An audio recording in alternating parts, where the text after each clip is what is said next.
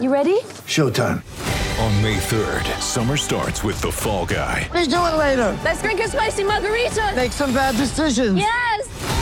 Audiences are falling in love with the most entertaining film of the year. Fall guy. Fall guy. Fall guy. That's what the poster said. See Ryan Gosling and Emily Blunt in the movie critics say exists to make you happy. Trying to make it out? Nope. Because I don't either. It's not what I'm into right now. What are you into? Talking. Yeah.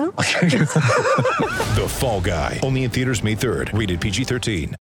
Time now for the Quin Snyder Coaches Show, brought to you by Fanatics with head coach Quin Snyder. Coach, last year in the last game before the All Star break, you're trying to figure out how to get to Chicago to go support Donovan Rudy in their first All Star game.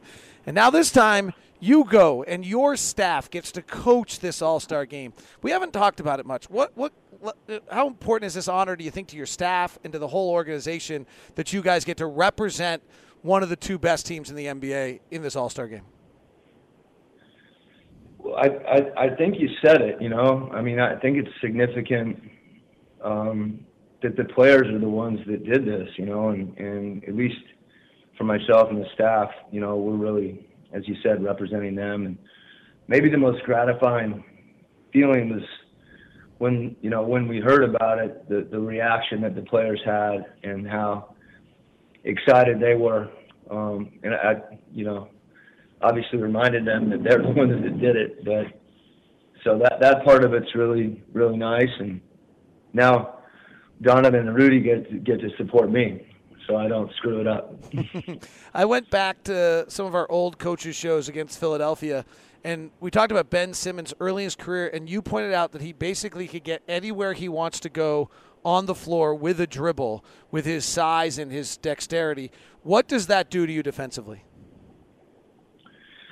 Well, I, I think particularly in transition, it forces you to really, you know, pull in to stop his initial penetration when he does have so much space. And, you know, he's a little bit like Giannis going downhill, but I, I think he's, you know, he, he passes from that spot even more. So he forces you to draw in and, and then he finds shooters.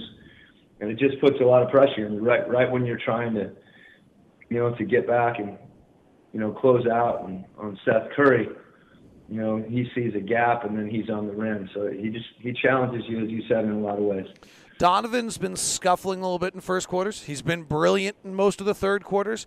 Do you look at those individual periods of time and try to help him through anything there, or do you look at the whole body of work and say it's all good by the end of the night?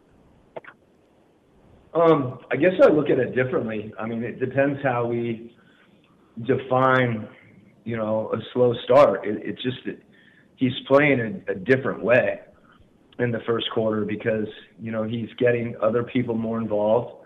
You know, obviously he's still picking his spots. I, I don't look at him whether or not he's making a shot or not. Um, I, that that's less important to me. And and then he's feeling the game. It's actually he's playing on a very mature level, and at certain times in the game he feels the game and sees an opportunity to to attack in a different way. And I, I think that says a lot about you know, him letting the game come to him and not forcing himself on the game. Interesting. Coach, best of luck tonight, wrapping up a fabulous first half of the season. Thanks very much. Thank you.